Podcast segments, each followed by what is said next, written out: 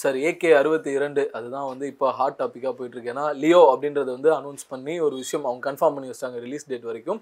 இதற்கு இன்னும் வந்து டேரக்டர் வந்து அனௌன்ஸ் பண்ணல. ஆனாலும் அந்த ஹைப் குறையவே இல்லை. யார் யாருன்னு ஒரு தேடல் இருந்துகிட்டே இருக்குது என்னதான் சார் இருக்காங்க நாம் கேள்விப்பட்டவரை மகிழ் திருமேனி தான் இப்போ அந்த லிஸ்ட்டில் வந்து முதன்மையானவராக இருக்கார். ஏற்கனவே பல இயக்குனர்களுடைய பெயர்கள்லாம் பரிசீலிக்கப்பட்டாலும் ப்ராக்டிக்கலாக வந்து பார்க்கும்போது இவங்கெல்லாம் ச சாத்தியம் இல்லைங்கிறதுனால தான் அவங்க மகிழ் திருமேனி கிட்ட போனது. என்ன சாத்தியம் இல்லை அப்படின்னா இப்போ வெங்கட் பிரபு ஏற்கனவே அஜித்தை மீட் பண்ணியிருக்காரு. இன்னும் சொல்ல போனால் அவர் மங்காத்தா டூ பண்ணணும்லாம் பல வருடங்களாக சொல்லிக்கிட்டு இருக்காரு. ஆனால் என்னன்னா வெங்கட் பிரபு வந்து இப்போ இன்னொரு கமிட்மெண்ட்டில் இருக்கார். உங்களுக்கு தெரியும் நாக சைதன்யா வச்சு ஒரு தெலுங்கு படம். பண்ணிகிட்டு இருக்காரு அந்த படத்தினுடைய படப்பிடிப்பே மார்ச் வரைக்கும் இருக்குங்கிற மாதிரி சொல்கிறாங்க மே நைன்த்து அந்த படத்தினுடைய ரிலீஸ் இன்னொன்று அதே படத்தை ஒரு தமிழ் ப்ரொடியூசர் எடுக்கிறதாக வச்சுக்கிட்டா நீங்கள் ஈஸியாக அவங்ககிட்ட போய் சார் அஜித் சார் படம் பண்ணிட்டு வர்றேன். அது வரைக்கும் நீங்கள் ஹோல்ட் பண்ணுங்கன்னு சொல்லிட்டு வந்துடலாம் ஆனால் தெலுங்கில் வந்து இது நடக்காது. அவங்கள பொறுத்த வரைக்கும் இந்த தேதியில் படத்தை ஆரம்பித்து இத்தனாம் தேதி ரிலீஸ் பண்ணணும்னு கரெக்டாக பிளான் போட்டு தான் ஒரு ப்ராஜெக்டே ஆரம்பிப்பாங்க.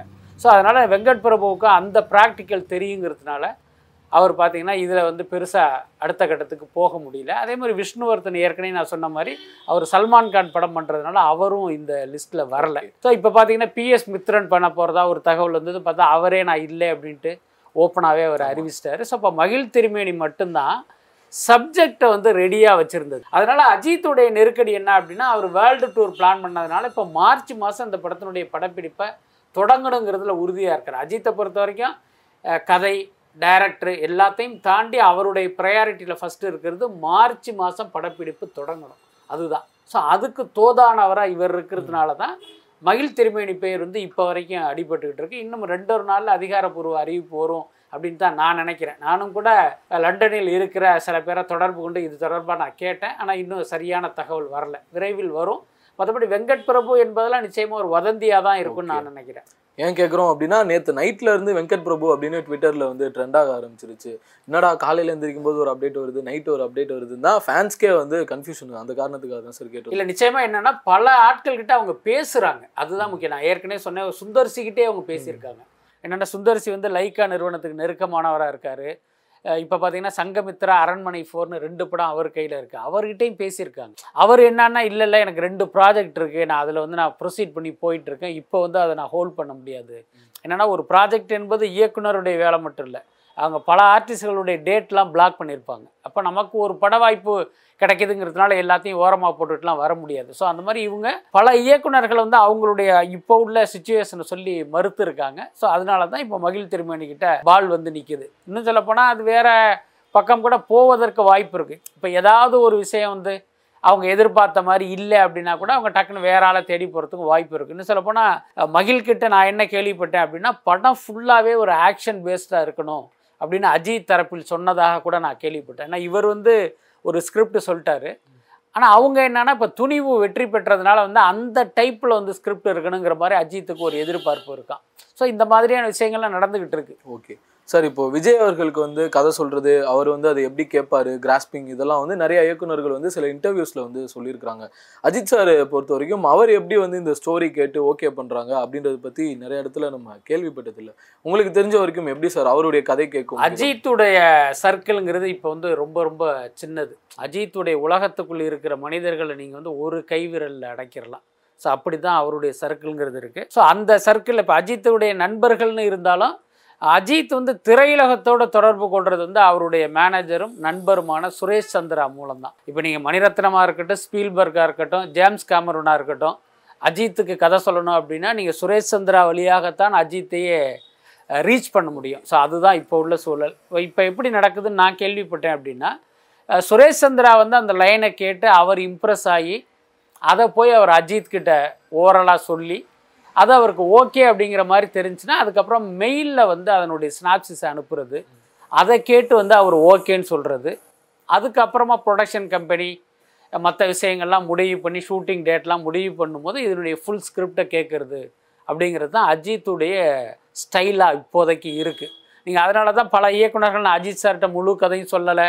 அவர் முழு கதையும் கேட்காமையே ஷூட்டிங் ஸ்பாட்டுக்கு வந்துட்டார் அப்படின்லாம் சொல்கிறாங்க அது பல நேரங்களில் பொய்யாக இருக்குமோலாம் எனக்கு ஆரம்பத்தில் தோணுச்சு. அதுக்கப்புறம் விசாரிக்கும் போது தான் அதில் ஓரளவுக்கு உண்மை இருக்குங்கிறது நமக்கு புரிஞ்சுது. இன்னும் சொல்லப்போனால் இன்னைக்கு விக்னேஸ்வன் ப்ராஜெக்ட் ஷூட்டிங் தொடங்குவதற்கு சில வாரங்களுக்கு முன்னால் அவர் அந்த ப்ராஜெக்டை விட்டு வெளியில் போகிறதுக்கு காரணமும் அஜித்துடைய இந்த ஸ்டைல் தான் காரணம். நீங்கள் முன்னாலேயே எனக்கு வந்து அந்த பவுண்டட் ஸ்கிரிப்ட் கொடுங்க. அப்படி இல்லைன்னா படம் ஓப்பனிங்லேருந்து எண்டு வரைக்கும் சீன் பை சீன் கதை சொல்லுங்க அப்படின்னு அவர் சொல்லி இருந்தால் இந்த பிரச்சனையே வந்திருக்காது. ஆனால் இவங்க என்னன்னா ஒரு அவுட்லைனை மட்டும் சார் நீங்கள் ஒரு போலீஸ்காரர் சார் நீங்கள் இந்த மாதிரி பண்ணுறீங்க சார் அப்படி சார் இப்படி சார் ஓகே ஃபைன் அப்படின்னு அவங்க கமிட் பண்ணிடுறாங்க. ஆனால் இப்போ முழு படத்துக்கான ஒரு திரைக்கதை வடிவம் நிறைவு பெறும்போது பார்த்தீங்கன்னா இவங்க எதிர்பார்த்த மாதிரி அங்கே இருக்காது. இந்த இடத்துல இமேஜுக்கு மாறான வசனம் இருக்குது காட்சி இருக்குது இந்த சீனை ரசிகர்கள் ஒத்துக்க மாட்டாங்க. இந்த சிலையினுடைய இமேஜ் கொலாப்ஸ் ஆகும்ட்டு அதுக்கப்புறம் இவங்க பல கருத்துக்களை சொல்லி அதை வந்து இவங்களால கேரி அவுட் பண்ண முடியாமல் போகிற சிக்கல்லாம் வரும். ஸோ அஜித்தை பொறுத்த வரைக்கும் இப்படி ஒரு பேட்டர்ன் வச்சிருக்கிறதுனால தான் இந்த சிக்கல்லாம் வருது அப்படின்னு நினைக்கிறேன். சார். புரியுது சார். சார் இப்போ இந்த அஜித் விஜய் இந்த படங்கள் எல்லாம் தாண்டி வந்து பார்த்தோம்னா திடீர்னு ரெண்டு நாளைக்கு முன்னாடி வந்து துருவ நட்சத்திரம் வந்து மறுபடியும் ட்ரெண்டாக ஆரம்பிச்சது. ஜிவிஎம் அவர்களும் ஒரு இன்டர்வியூவில் பேசியிருந்தாரு. அதுக்கான பேட்ச் ஒர்க்கே வந்து முடிக்க போகிறோம் நாங்கள் அதை வேற மாதிரி பிளான் பண்ணுறோம் சீரியஸாக பிளான் பண்ணுறோம் அதை வச்சு யூனிவர்ஸ் கிரியேட் பண்ண போகிறேன் நிறையா சார். இப்போ இருக்கிற விஷயம் தான் பேசிகிட்டு இருக்கிறாங்க இந்த ப்ராஜெக்ட் எப்படி ஸ்டார்ட் ஆச்சு? என்ன பிரச்சனைனால அப்படியே நின்றுது எல்லாத்துக்கும் பார்த்தீங்கன்னா கௌதம் மேனன் தான் காரணம். எல்லா பிரச்சனைகளுக்கும். நீங்கள் பொதுவாக கௌதம் மேனன் பற்றி நீங்கள் கேள்விப்பட்டிருப்பீங்க. அவருடைய கதையில் வந்து அவரே வந்து தெளிவாக இருக்க மாட்டார். அவருக்கே ஒரு பெரிய கிளாரிட்டி இருக்காது. இன்னைக்கு நேற்று இல்லை. அவர் பிகினிங்லேருந்தே அப்படி தான் காக்க காக்கன்னு அவருக்கு வந்து ஒரு மிகப்பெரிய வெற்றி அடைந்த ஒரு படம். நம்ம அதை பற்றி நான் புதுசாக சொல்ல வேணாம். என்னுடைய நண்பர் ஒருத்தருக்கு ஒரு அசைன்மெண்ட் வந்தது. என்ன அப்படின்னா ஒரு டிவிடி அப்போ சர்க்குலேட் ஆகுது ஜிவிஎம் அப்படின்னு சொல்கிற கௌதம் மேனனுடைய நண்பர் வந்து இவர்கிட்ட அதை கொடுக்குறாரு. என்ன? கௌதம் மேனனுக்கு ஒரு கதை வேணும். சரி இதில் என்ன இருக்குது இதை பாருங்கள் போய் பாட்டு போட்டு பார்த்தா ஹீரோவை ஒரு கேங் வந்து அடித்து தண்ணியில் தூக்கி போடுறாங்க. அவன் தண்ணியில் கிடக்கிறான். தண்ணியில் கிடக்கும் போது அவன் அந்த உயிர் போகிற அந்த நேரத்தில் அவன் காதலியை பற்றி நினச்சிக்கிட்டு இருக்கான். இவ்வளோ தான் அந்த படத்துல இருக்கு. இதை வச்சு நீங்கள் கதை பண்ணுங்க அப்படின்ட்டு இவர்கிட்ட அந்த அசைன்மெண்ட் வந்தது. பட் இவர் ஏதோ ஒரு காரணத்தினால அதை மறுத்துட்டார். அதுக்கப்புறம் பார்த்தா அந்த காக்க காக்க படத்தில் அது காட்சியாக இருக்கும். அதை வச்சு தான் அந்த மொத்த படமே பின்னப்பட்டிருக்கும். ஸோ இந்த மாதிரி தான் கௌதம் மேனன். அவர் ஒரு படம் எடுக்கிறாருன்னா ஏதோ ஒரு காட்சியில் இன்ஸ்பயர் ஆகி க இன்ஸ்பயருங்கிறது பார்த்தீங்கன்னா ஏதோ ஒரு ஆங்கில படத்திலிருந்து வெளிநாட்டு படத்துலேருந்து எடுத்து அதை வந்து அப்படி ஒரு கதையாக பின்னி அப்படி தான் அவருடைய ஒர்க்கே பார்த்தீங்கன்னா கதை இந்த இடத்துல ஆரம்பிக்குது இந்த இடத்துல முடியுதுன்னு அவருக்கே தெரியாது. இன்னும் சொல்ல போனால் எண்ணெய் எறிந்தால் படம். அதை அஜித்தை வச்சு அவர் எடுத்தார். அந்த படத்தினுடைய படப்பிடிப்பு முடிஞ்சிருச்சு. இத்தனாம் தேதி படத்தை ரிலீஸ் பண்ணணும்னு தயாரிப்பாளர் தவிச்சுக்கிட்டு இருக்காரு. ஆனால் கௌதம் மேனன் கிளைமாக்ஸை எடுக்கவே இல்லை. ஒரு பக்கம் அஜித் விரட்டுறாரு இன்னொரு பக்கம் ஏஎம் ரத்ன விரட்டுறாரு. என்னன்னா எனக்கு கிளைமாக்ஸ் என்னன்னு எனக்கு தெரியலேங்கிறார் அவர். ஸோ இந்த லெவலுக்கு தான் அவர் வந்து அவருடைய கதையில் வந்து அவருக்கு கிளாரிட்டி இருக்கும். ஸோ அப்படிப்பட்டவர் தான் கௌதம் மேனன். ஸோ அவர் இயக்கிய இந்த துருவ நட்சத்திர படத்துலையும் பார்த்தீங்கன்னா இதே மாதிரி நிறைய பிரச்சனை. என்ன கதைன்னே தெரியாமல் நீங்கள் போய் ஷூட் பண்ணும்போது ஒரு கட்டத்தில் ஹீரோவுக்கு அந்த உண்மை தெரிஞ்சிடும் சார் இப்படி நீ நடக்கிறீங்க? நிற்கிறீங்க பார்க்குறீங்க சிரிக்கிறீங்க அப்படிங்கும்போது எதுக்கு பார்க்குறேன் எதுக்கு சிரிக்கிறேன்னு கேள்வி கேட்டால் இவங்க மாட்டிக்குவாங்க. ஸோ அந்த மாதிரி தான் கௌதம் மேனன் வந்து விக்ரம் கிட்ட சிக்கிட்டார். அப்போ ஒரு கட்டத்தில் விக்ரம் புரிஞ்சுக்கிட்டாரு. இவர் வந்து நம்மளை வச்சுட்டு ஜல்லி அடிக்கிறாருன்னு தெரிஞ்சுட்டு தான் ஒரு கட்டத்தில் ஸ்டாப் பண்ணிட்டார். நீங்கள் இதுவரைக்கும் எடுத்ததை எடிட் பண்ணி எனக்கு காட்டுங்க. அதுக்கப்புறமா நான் ஃபர்தராக டேட்டு தர்றேங்கிற மாதிரி அவர் வந்து செக் வச்சிட்டாரு. இன்னொரு பக்கம் கௌதம் மேனன் இயக்குனர் மட்டும் கிடையாது. அவர் இன்னொரு பக்கம் தயாரிப்பாளராகவும் சர்வைவல் பண்ணிட்டு இருந்தார். அவர் எடுத்த சில ப்ராஜெக்டுகள் தோல்வி அடைஞ்சு தயாரிப்பாளராக அவருக்கு பெரிய கடனாகி அது வந்து அவர் இயக்குகிற படங்களை பாதிக்கிற அளவுக்கு வளர்ந்தது. ஸோ ஒரு பக்கம் கதையில் இவருக்கு கிளாரிட்டி இல்லாமல் சிக்கல் இன்னொரு பக்கம் தயாரிப்பாளராக இவருக்கு ஏற்பட்ட அந்த பொருளாதார பிரச்சனை. இதெல்லாம் சேர்ந்து தான் அந்த துருவ நட்சத்திர படத்துக்கு இவ்வளோ பெரிய சிக்கலை ஏற்படுத்துச்சு. அப்புறம் இதை எப்படியாவது சரி பண்ணணும்னு பல கட்டத்தில் முயற்சி பண்ணாங்க. ஒரு பக்கம் பார்த்தீங்கன்னா துருவ நட்சத்திரம் படத்துக்கு விக்ரமுக்கான சம்பள பாக்கி. இன்னொரு பக்கம் இந்த படத்தில் என்ன எடுக்கிறாங்கன்னே தெரியாத ஒரு குழப்பம். ஸோ இதையெல்லாம் கொஞ்சம் கொஞ்சமாக சால்வ் பண்ணி விக்ரம் வந்து என்ன கிளியர் கட்டாக என்ன சொன்னார்னா சார் ஒன்றும் பிரச்சனை இல்லை. நீங்கள் எடுத்தது வரைக்கும் எனக்கு காட்டுங்க. நான் என்னன்னு கேட்டிங்கன்னா அதை பார்த்துட்டு நான் உங்களுக்கு அடுத்த டேட்டு தரேன்னு சொன்னார். அதுக்கு இவர் ஒத்துக்கலை. அப்புறம் தயாரிப்பாளர் நடுவில் வந்து இரண்டு பேரையும் சமாதானப்படுத்தி ஒரு வழியாக இந்த ப்ராஜெக்டை இந்த இடத்துக்கு கொண்டு வந்து நிறுத்தியிருக்காரு ஸோ இப்போ என்னன்னா சில நாட்கள் படப்பிடிப்பு நடத்தணும் படம் முடிஞ்சிடும் ஸோ இப்போ பார்த்தீங்கன்னா அந்த யூனிவர்ஸ் அப்படிங்கிற ஒரு கான்செப்ட் போகிறதுனால இவரும் பார்த்தீங்கன்னா தன்னுடைய யூனிவர்ஸை இதுக்குள்ளே கொண்டு வரலாம். அவர் என்ன நினச்சிட்டாருன்னா லோகேஷ் கனராஜுடைய வெற்றிக்கு அந்த எல்சியு தான் காரணம் அப்படின்னு தப்பாக நினச்சிட்டாரு. அதனால் அவருடைய யூனிவர்ஸை கிரியேட் கிரியேட் பண்ண போகிறாரு அப்படிதான் நான் நினைக்கிறேன். சார் இப்போ ஜிவிஎம் அவர்கள் துருவ நட்சத்திரம் பத்தி பேசும்போது அவர் மேல ஒரு குற்றச்சாட்டு இருக்கு இல்ல அது ஒரு விமர்சனமா கூட பாத்துக்கலாம் விக்ரம் அவர்களுக்கு எப்படி சார் ஒரு ப்ராஜெக்ட்ல இருப்பாரு? ஏன்னா அப்படின்னா கடந்த இன்டர்வியூல கூட சொல்லும்போது லலித்கும் அவருக்குமே ஒரு சின்ன ஒரு மனக்கசப்பு இருந்தது கோப்ரா டைம்ல அப்படின்னு சொல்லிட்டு. அப்புறம் நிறைய இடத்துல வந்து கேள்விப்பட்டிருக்கிறோம் டப்பிங்க்கு அவர் வந்து போக மாட்டாரு பேலன்ஸ் சம்பளம் வரல அப்படின்னு சொல்லிட்டு. அவருடைய பிஹேவியர் எப்படி இருக்கும்? அதாவது விக்ரமை வந்து நம்ம ரெண்டா பிரிச்சுக்கலாம். என்னன்னா விக்ரமுடைய ஆரம்ப காலம் இருக்குல்ல அப்போ பார்த்தீங்கன்னா விக்ரம் வந்து ஒரு மிகச்சிறந்த கலைஞர். அந்த சினிமாவுக்காக தன்னையே அர்ப்பணித்துக்கிட்ட ஒரு கலைஞன் தான் விக்ரம். நம்ம பக்கத்தில் இருந்தெல்லாம் பார்த்துருக்கோம். ஒரு கேரக்டருக்காக என்ன பண்ணணுமோ அதை பண்ணுவதற்கு ரொம்ப ரொம்ப தயாராக இருப்பார். இன்னும் சொல்ல போனால் அந்த சேது படப்பிடிப்பெல்லாம் நடக்கும்போது கும்பகோணம் பக்கத்தில் போய் எடுத்தாங்க. இந்த பக்கம் பாலா ஷூட் பண்ணிகிட்டு இருப்பார். இவர் பார்த்தீங்கன்னா வெயிலில் போய் அப்படி நின்றுக்கிட்டே இருப்பாராம். என்னன்னா அந்த கதைக்கு நான் இன்னும் கருக்கணும். அது நீங்கள் வெறுமனே சாயம் போடக்கூடாது. இயற்கையாகவே நம்ம கருத்து போகணுங்கிற மாதிரியெல்லாம் போய் நிற்பார் அதுக்கப்புறம் உங்களுக்கு தெரியும் அந்த காசி படத்தில் நடித்தது அப்படின்ட்டு ஒன்று ஒன்றுக்குமே வந்து அப்படி தன்னையே அஹ், மாத்திக்குவார். அப்படி இருந்த விக்ரம் வந்து இன்னைக்கு பார்த்தீங்கன்னா வேற மாதிரி தயாரிப்பாளர்களுக்கும் ஒரு பிரச்சனைக்குரிய ஹீரோவா இயக்குனருக்கும் ஒரு ஒத்துழைக்காத ஹீரோவா ஏன் மாறினார் அப்படிங்கிற கேள்வி வந்து எல்லாருக்குமே இருக்கு. நான் விக்ரமை பற்றி யோசிக்கும் போது எனக்கு என்ன தோணுச்சு அப்படின்னா இவ்வளவு உடம்ப வருத்திக்கிட்டு பணத்தை பெருசாக நினைக்காம இந்த படத்துக்காக நம்மளை அப்படியே அர்ப்பணிச்சுட்டு இருக்கிற நம்மை விட இந்த சினிமாவுக்காக எதுவுமே பண்ணாமல் வர்ற ஹீரோக்கள் நம்மளை விட உயரத்தில் இருக்காங்க. இந்த இண்டஸ்ட்ரி பார்த்தீங்கன்னா அவங்கள தலையில் வச்சு கொண்டாடுது. நான் விஜய் அஜித்தை தான் நான் சொல்கிறேன் என்ன? ஸோ அவங்கள வந்து பார்த்திங்கன்னா தலை தளபதின்னு கொண்டாடுறாங்க. நம்மளை வந்து இந்த இண்டஸ்ட்ரி வந்து பெருசாக கண்டுக்கலை. ஹீரோ மக்களும் சரி அவர்களுக்கு அடுத்த இடத்துல தான் நம்மளை வச்சுருக்காங்க. அப்பயே நம்ம இந்த மாதிரி பண்ணணும் அப்படின்னு அவர் நினச்சிருப்பார் அப்படின்னு நான் நினைக்கிறேன். இன்னொன்று நான் ஆரம்பத்தில் பார்த்த விக்ரம் பார்த்தீங்கன்னா தன்னை ஒரு கமல்ஹாசனாகவே நினச்சிக்குவார். கமல் எப்படி சினிமாவுக்காக தன்னை பார்த்தீங்கன்னா பல வகையில் வந்து வருத்திக்குவாரோ அதே மாதிரி விக்ரம் இருப்பார். ஸோ அந்த விக்ரம் தான் இன்றைக்கு வந்து இப்படி மாறி இருக்கார் அதுக்கு காரணம் என்னன்னா இதுவாக தான் இருக்கும்னு நான் நினைக்கிறேன். காரணமா இருக்கலாம் அப்படின்னு ஆமா. சொல்லிட்டு. சார் இப்போ துருவ நட்சத்திரம் மாதிரி எப்பயோ எடுத்த படம் வந்து இப்போ இந்த ட்ரெண்டுக்கு வந்து ரிலீஸ் ஆச்சு அப்படின்னா ஆடியன்ஸ்க்கு எந்த அளவுக்கு சார் அது வந்து கனெக்ட் ஆகும்னு நினைக்கிறீங்க? ஏன்னா இப்போ மேக்கிங் வைஸே எல்லாருமே வந்து அவ்வளோ குவாலிட்டி பார்க்க ஆரம்பிச்சிட்டாங்க. ஈவன் வாரிசில் வந்து இன்ட்ரோஸ் இன் கிரீன் மேட்டுன்றத வந்து அவ்வளோ பெரிய விமர்சனமாக எல்லாருமே பார்த்தாங்க. எப்படி செட் ஆகும் அப்படின்னு நினைக்கிறீங்க இல்லை அதுக்கான வாய்ப்பு வந்து ரொம்ப கம்மி தான் ஒரு பக்கம் மேக்கிங் ஸ்டைலு இன்னொரு பக்கம் விக்ரமுடைய தோற்றமே மாறி இருக்கும். நீங்கள் அன்னைக்கு எடுக்கப்பட்ட விக்ரம் வந்து நிச்சயமாக வேற மாதிரி இருந்திருப்பாரு. இன்றைக்கு எடுக்க போகிற விக்ரம் இருக்குல்ல பார்த்தா வேற மாதிரி இருக்கும் அந்த வித்தியாசம் பார்த்தீங்கன்னா உங்களுக்கு ஸ்க்ரீன்லேயே தெரியும்.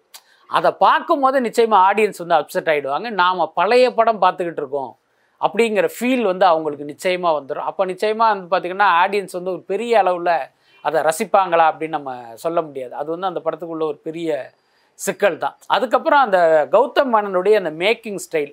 அன்றைக்கு கௌதமுடைய மேக்கிங் ஸ்டைல் வந்து ஓரளவுக்கு ரசிக்கிற மாதிரி இருந்திருக்கலாம். ஆனால் அந்த இணை நோக்கி பாயும் தோட்டாக்கு அப்புறம் கௌதம் மேனனுடைய அந்த வாய்ஸ் ஓவர் இருக்குல்ல அது வந்து பார்த்திங்கன்னா எல்லை மீறி போய் நம்ம தூங்கினா கூட அந்த காதில் அவருடைய குரல் கேட்குற அளவுக்கு பயங்கர இரிட்டேட் பண்ண ஆரம்பிச்சிருச்சு. கிட்டத்தட்ட அந்த ஸ்டைலில் இந்த படத்தை அவர் வந்து ப்ரெசென்ட் பண்ணார் அப்படின்னா நிச்சயமாக அதனுடைய வெற்றிங்கிறது கேள்விக்குறி தான் ஓகே சார் சார் இப்போ ஜிவிஎம் அவர்கள் பொறுத்த வரைக்கும் டைரக்ஷன் எந்த அளவுக்கு பண்ணிட்டு இருந்தாரோ இப்போ அதுக்கு ஈக்குவலாகவும் அதுக்கு அதிகமாகவும் படங்கள் நடிக்க ஆரம்பிச்சிட்டாரு. நடிகராகவே வந்து போயிட்டாரு. என்ன காரணம் சார் இந்த டைரக்ஷன்ல தயாரிப்பில் ஏற்பட்ட லாஸை சரி கட்டணும் அப்படின்ற ஒரு முயற்சியா இருக்குமா? நிச்சயமா. என்ன சரி சினிமாவில் வந்து டைரக்ட் பண்ணாலும் சரி தயாரித்தாலும் சரி நடித்தாலும் சரி அல்டிமேட் வந்து பணத்துக்காக தான். அதில் எந்த மாற்றமும் இல்லை. இவங்க வந்து கலையை காப்பாற்ற வந்தாங்க. கலை சேவை பண்ண வந்தாங்கன்னா நம்ம நிச்சயமாக சொல்ல முடியாது. ஏதோ ஒரு வகையில் நமக்கு இந்த இண்டஸ்ட்ரியிலேருந்து பணம் சம்பாதிக்கணும். அதுக்காக வந்தவங்க தான். இப்போ கௌதம் மேனன் ஆரம்பத்தில் ஒரு இயக்குனராக வந்தார். சொல்லப்போனால் அவர் நினைத்து பார்க்காத வெற்றி வந்து ஒரு இயக்குனராக அவருக்கு கிடைச்சிது. அதெல்லாம் எந்த மாற்றமே இல்லை. அவர் அதிலேயே பயணித்திருந்தால் பார்த்தீங்கன்னா ஒரு இயக்குனராக இன்னொரு சாதனை எல்லையை கூட அவரால் எட்டி இருக்க முடியும். ஆனால் பார்த்திங்கன்னா அவர் திடீர்னு ஒரு வியாபாரியாக மாறினார். அதாவது தயாரிப்பாளராக நம்ம இன்னும் சம்பாதிக்கலாம் அப்படின்னு போய் ஒரு அகலக்கால் வச்சு மாட்டிக்கிட்டாரு. இந்த சூழலில் தான் அவருக்கு ஒரு நடிகராக முகம் காட்டுகிற வாய்ப்பு வந்தது. இன்னொன்று பார்த்தீங்கன்னா விக் கௌதம் மேனனை பொறுத்த வரைக்கும் பார்த்தீங்கன்னா அவர்கிட்ட ஒரு சின்னதான ஒரு தனித்தன்மை இருக்கும். அவருடைய மாடுலேஷன் என்ன எல்லாமே பார்த்தீங்கன்னா கொஞ்சம் வித்தியாசமாக இருக்கும். வழக்கம் போல் இருக்காது. ஸோ அதுவே வந்து அவருக்கு ஒரு நடிகராகவும் ஒரு அடையாளத்தை கொடுத்தது. இன்னும் சொல்லப்போனால் ஒரு நாளைக்கே பல லட்சங்கள் சம்பளம் வாங்குற அளவுக்கு இன்றைக்கி வந்து அவர் ஒரு முக்கியமான நடிகராக வளர்ந்துருக்கார். இன்ஃபேக்ட் லியோ படத்தில் வந்து அவருக்கு வாய்ப்பு கொடுத்தாங்க. அப்போ என்னன்னா எனக்கு ஒரு படமாக நீங்கள் வந்து இவ்வளவுன்னு சம்பளத்தை நீங்கள் ஃபிக்ஸ் பண்ணாதீங்க.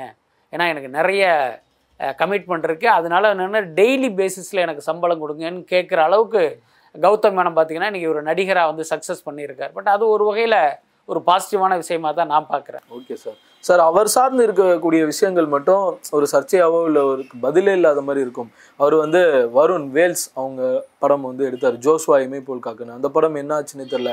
ரிலீஸ் டேட்லாம் அனௌன்ஸ் பண்ணாங்க. வேலண்டைன்ஸ்க்கு ரிலீஸ் ஆகும்னு இரண்டு வருடத்துக்கு முன்னாடியே பண்ணாங்க. நரகாசுரன்னு ஒன்று அவர் தயாரிச்சிருந்தாரு. கார்த்திக் நரேன் இன்னைக்கு வரைக்கும் நம்பிட்டு இருக்கிறார் கண்டிப்பாக அந்த படம் ஒரு பெரிய படமா எனக்கு ஒரு கம்பேக்காக ஆடியன்ஸ் கிட்ட இருக்கும் அப்படின்னு சொல்லிட்டு இந்த மாதிரி தொடர்ந்து யோகான் அப்படின்னு சொல்லிட்டு விஜய் சார் வச்சு ஒன்று ட்ரை பண்ணுறதா சொன்னாங்க. அங்கங்கே அப்படியே நிற்குது இல்லை அதுதான் அவருடைய திட்டமிடல் இல்லாத அந்த செயல்பாடு தான் இதுக்கெல்லாம் காரணம் அப்படின்னு நினைக்கிறேன். பொதுவாகவே இண்டஸ்ட்ரியில் உள்ளவங்க எப்படின்னு கேட்டிங்கன்னா நம்ம ஒரு விஷயத்தை அனௌன்ஸ் பண்ணிட்டோம்னா அதை கரெக்டாக செஞ்சு முடிச்சிடணும். இல்லைன்னா அது விமர்சனத்துக்குரியதாகும். பார்க்குறவங்கெல்லாம் கேள்வி கேட்பாங்க. அப்படின்னு அவங்களுக்கு தோணும். அது இல்லாமல் பார்த்தீங்கன்னா இப்போ ஒரு ப்ராஜெக்டை வந்து பேசிக்கிட்டு இருப்பாங்க. அதை வந்து இப்போ நம்ம கேள்விப்படுறோன்னு வச்சுங்களேன் சார் இப்படி ஒரு ப்ராஜெக்ட் பண்ணுறீங்களான்னு கேட்டேன் ஆமாம் சார்.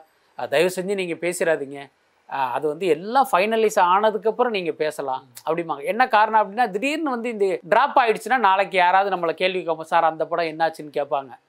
சமீபத்தில் கூட ஏஎல் விஜய் பற்றி எனக்கு ஒரு தகவல் கிடச்சிது. ஒரு ப்ராஜெக்ட் அவர் டிசைன் பண்ணுறாரு அவர் கேட்டவொன்னே சார் இப்போ தான் சார் பேசிக்கிட்டு இருக்கோம். அதுக்குள்ளே உங்கள் காதுக்கு வந்துருச்சா அப்படின்னாரு. உடனே ஆமாம் சார் அப்படின்னா சார் தயவு செஞ்சு இதை பற்றி இப்போ சொல்லாதீங்க சார். ஒரு ரெண்டு மூணு மாதம் ஆகும் இந்த ப்ராஜெக்ட் டேக் ஆஃப் ஆக. அதுக்கு முன்னாடியே சொல்லிடாதீங்க அப்படின்னாரு. அதே மாதிரி இன்றைக்கி கூட ஒரு சம்பவம் ஆதிக் ரவிச்சந்திரன் ஒரு பெரிய ப்ராஜெக்ட் அவர் பண்ண போகிறாருன்னு எனக்கு தகவல் வந்து. அவர்கிட்ட கேட்குறேன் அவரும் இதே மாதிரி தான் சார் தயவு செஞ்சு சொல்லிடாதீங்க என்ன அந்த நேரத்தில் சொன்னால் தான் எதுக்கு அப்படின்னா ஒருவேளை இது எங்கேயாவது இடையூறு ஏற்பட்டு ட்ராப் ஆகிடுச்சுன்னா நாளைக்கு அதுவே நமக்கு வந்து ஒரு பிளாக் மார்க் ஆகிடுங்கிற அந்த எண்ணம் தான். ஆனால் இதில் வந்து ஒரு குறைந்தபட்ச எண்ணம் கூட கௌதம் மேனனுக்கு கிடையாது. நம்மளை யார் கேட்குறது கேட்டால் தான் என்ன? அப்படிங்கிறது தான் காரணம்னு நினைக்கிறேன்.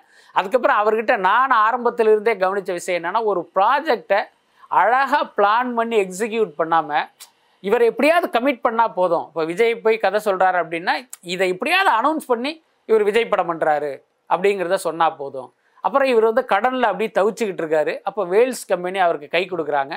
அப்போ அவர் என்ன பிளான் பண்ணுறாரு அப்படின்னா இவர் வேல்ஸுடைய குட் புக்கில் கௌதம் மேனன் வந்துட்டாருங்கிறது வெளியில் வந்தால் போதும். அதனால அவர் வருணை பற்றி ஒரு படம் எடுக்கணுமா? ஓகே.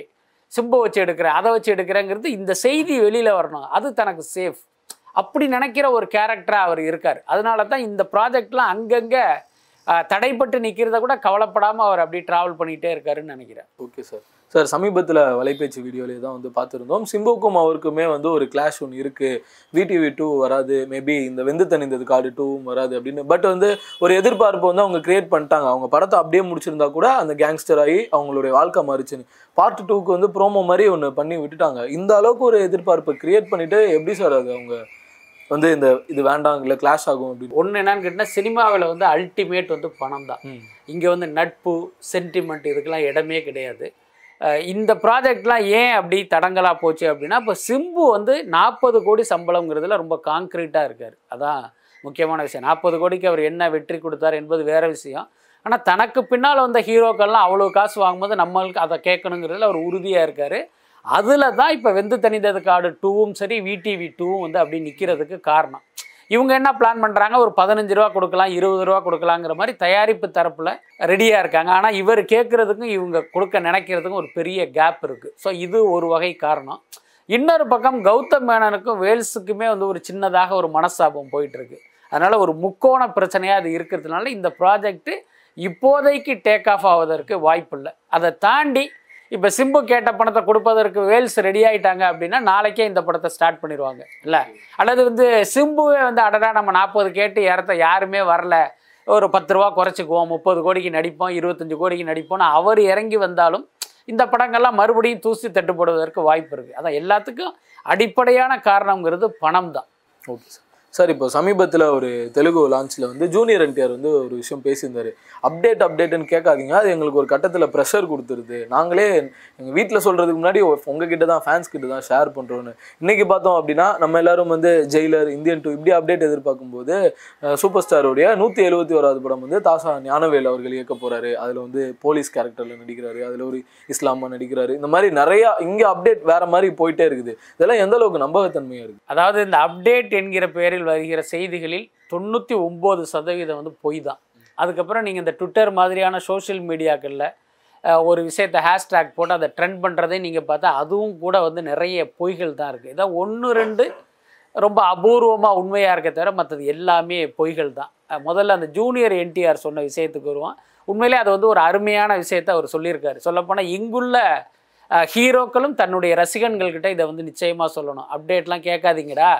நாங்கள் சொல்லும் போது சொல்கிறோம் கொஞ்சம் வரைக்கும் அடங்கி இருங்கன்னு சொல்லணும். என்னென்னா ஒரு படத்தை பற்றிய செய்தி எப்போ வரணுங்கிறது அந்த படக்குழு தான் முடிவு பண்ணணும். முக்கியமாக தயாரிப்பாளரும் இயக்குனரும் ஹீரோவும் தான் அதை முடிவு பண்ணணும். அதை விட்டு ஒன்று அரிப்புக்காக அவங்க வந்து படம் ஆரம்பிக்கும் போதே இந்த படத்தோட பேர் இது ஹீரோயின் இதுதான் கதைன்னு சொல்லுவாங்களா என்ன? அது அவசியமே கிடையாது. அதை வந்து இந்த ரசிகன்கள் புரிஞ்சுக்கணும். அதுக்கப்புறம் நீ அந்த அப்டேட்டை கேட்டு என்ன பண்ண போகிற உதாரணத்துக்கு இப்போ விஜய் படத்தினுடைய பேர் என்ன அப்படிங்கிறது உன்னுடைய ஒரு பேராவல். அஞ்சு மணிக்கு அது லியோன்னு சொல்லிட்டாங்க. ஓகே நாலு ஐம்பத்தொம்போது வரைக்கும் உனக்கு ஒரு துடிச்சிக்கிட்டே இருந்தது. அஞ்சு மணிக்கு சொல்லிட்டாங்க. அஞ்சு பத்துக்கு நீ என்ன பண்ணுவ? அந்த லியோங்கிற பேரை வச்சு பேங்க்கில் வந்து லோன் வாங்க போறியா? ஒன்றுமே கிடையாது. அவ்வளவு தான் முடிஞ்சு போச்சு. அஞ்சு அஞ்சுக்கெல்லாம் உன்னுடைய ஆர்வம் வந்து வடிஞ்சு போயிருக்கு. நீ வேற வேலையை பார்க்க போயிருப்ப. அப்படி இருக்கும்போது அதை எதுக்கு இவ்வளவு போட்டு ப்ரெஷர் பண்ணி உன்னையும் டென்ஷன் ஆக்கிக்கிட்டு அவங்களையும் டென்ஷன் ஆக்கிக்கிட்டு எதுக்கு பண்ணணும்? அதுதான் முக்கியமான. அதனால் இது அவசியம் இல்லை ஆனால் இதற்கெல்லாம் இவர்களை இப்படி மனநோயாளியாக மாற்றினதே இவங்க தான் அந்த யதார்த்தத்தை நம்ம ஒத்துக்கணும். இந்த படத்தினுடைய அப்டேட்டு நைட்டு பன்னெண்டு ஒன்றுக்கு வருது. ஒரு மணி முப்பது நிமிஷத்துக்கு எது? நள்ளிரவில் வருதுன்னா இவங்க தான் அவனை வந்து இந்த மாதிரி ஆக்கி இன்னைக்கு அவனை மனநோயாளியாகவே மாற்றி வச்சுருக்காங்க. அதுக்கப்புறம் நீங்கள் சொன்ன அந்த ஜெயிலர் பற்றின ஜெயிலருக்கு பிறகு ரஜினியை ஹேஷ்டாக்காக போட்டு ஒரு செய்தி வருது. என்னென்னா லைக்கா ப்ரொடக்ஷன்ஸில் ஞானவேல் இயக்கிற படத்தில் இவர் போலீஸ்காரராக நடிக்கிறாரு. அதுவும் முஸ்லீமாக நடிக்கிறாரு அப்படின்னு. பார்த்தோன்னே எனக்கு சிரிப்பு தான் வந்தது. என்ன காரணம்னா இப்போ ஜெயிலர் படத்தில் அவர் நடிக்கிறது கிட்டத்தட்ட ஒரு போலீஸ் அதிகாரி தான். அதே காவல்துறையை சேர்ந்த ஒரு காக்கி சட்டை போட்டவராக தான் அவர் நடிக்கிறாரு. அதுக்கடுத்து லால் சலாம் படத்தில் ஐஸ்வர்யா ரஜினிகாந்த் இயக்கத்தில் இவர் நடிக்கிற படத்தில் இவர் ஒரு இஸ்லாமியராக நடிக்கிறாரு. ரைட்டா? அப்படி இருக்கிற ரஜினிகாந்த் மூணாவது படத்தில் இஸ்லாமிய காவல்துறை அதிகாரியாக எப்படி நடிப்பார்? ஒரு வளரும் நடிகர் கூட அடுத்தடுத்த படத்தில் ஒரே மாதிரியான கதாபாத்திரங்களை நடிக்க மாட்டாங்க. ரஜினிகாந்த் இத்தனை படங்களில் நடிச்சுட்டு அந்த தவிர பண்ணுவாரா? இல்லை ஏற்கனவே கடந்த காலங்களில் என்னைக்காவது அப்படி நடிச்சிருக்காரு? அப்படிலாம் கிடையாது. ஸோ இந்த அடிப்படை அறிவும் புரிதலும் இல்லாமல் ஏதோ ஒரு செய்தி வாயில் வந்ததை கைக்கு கிடைச்சதையெல்லாம் நம்பி இதே மாதிரி ஹேஷ்டேக் போட்டு ட்ரெண்ட் பண்ணிகிட்டு இருக்காங்க. இதனால் பார்த்தீங்கன்னா ஒரு பக்கம் அந்த சம்மந்தப்பட்ட பட நிறுவனத்துக்கு வந்து ஒரு பெரிய தர்ம சங்கடம். இதை பொய்யுன்னு சொல்ல முடியாது. இதுதான் உண்மைங்கிற தகவலையும் சொல்ல முடியாமல் அவங்க உட்காந்துருப்பாங்க இன்னொரு பக்கம் இந்த மாதிரியான பொய் அப்படி பரவி அப்படி போயிட்டே இருக்கும். ஸோ இதெல்லாம் அவசியம் இல்லை அப்படின்னு தான் நான் நினைக்கிறேன். கிட்டத்தட்ட ஒரு இருபது இருபத்தஞ்சு நிமிஷம் பேசியிருப்போம்னு நினைக்கிறேன். நம்ம போய் ட்விட்டர் பார்த்தா தான் அடுத்து ஏகே சிக்ஸ்டி டூ என்ன அப்டேட் அப்படின்னு தெரியும். அந்த லெவலில் தான் போயிட்டு இருக்கு கண்டிப்பாக அந்த அனௌன்ஸ்மெண்ட் ஃபோட்டோ வந்துருமா சீக்கிரம். நிச்சயமாக வரும். என்னன்னா இந்த படத்தினுடைய இயக்குனர் யார் என்று முடிவானதுக்கப்புறம் நிச்சயமாக அதை அவங்க அவங்க அதிகாரப்பூர்வமாக அறிவிப்பாக வெளியிடுவாங்க. அது வரைக்கும் காத்திருப்பது தான் சரியான வேலையை தவிர நம்ம கற்பனையாக எதையாவது ஒரு பேரை சொல்கிறது சரியான விஷயமா இருக்காது அப்படின்னு நான் நினைக்கிறேன். அதே நேரம் இந்த நேர்காணலை பார்க்குற மக்கள் என்ன கேட்டால் எப்போ நீங்களும் தானேப்பா அப்டேட்லாம் சொல்கிறீங்கிற மாதிரி அவங்க சொல்லலாம். ஆனால் நம்ம வந்து ஒரு பத்திரிகையாளராக இந்த இண்டஸ்ட்ரிக்குள்ளே இருந்துக்கிட்டு அடுத்து இங்கே என்ன நடக்குது அங்கே என்ன நடக்குதுங்கிறத நம்ம வந்து புலனாய்ந்து மக்களுக்கு சொல்கிறோம் நம்ம சொல்கிற அப்டேட்டுக்கும் இவன் எங்கேயோ உட்காந்துக்கிட்டு ஒரு ஹேஷ்டேக்கை போட்டு இவனாக அடிச்சு விட்ற அப்டேட்டுக்கும் ஒரு வித்தியாசம் இருக்குது அதை புரிஞ்சுக்கிட்டால் சரியாக இருக்கும்னு நினைக்கிறேன். ஓகே.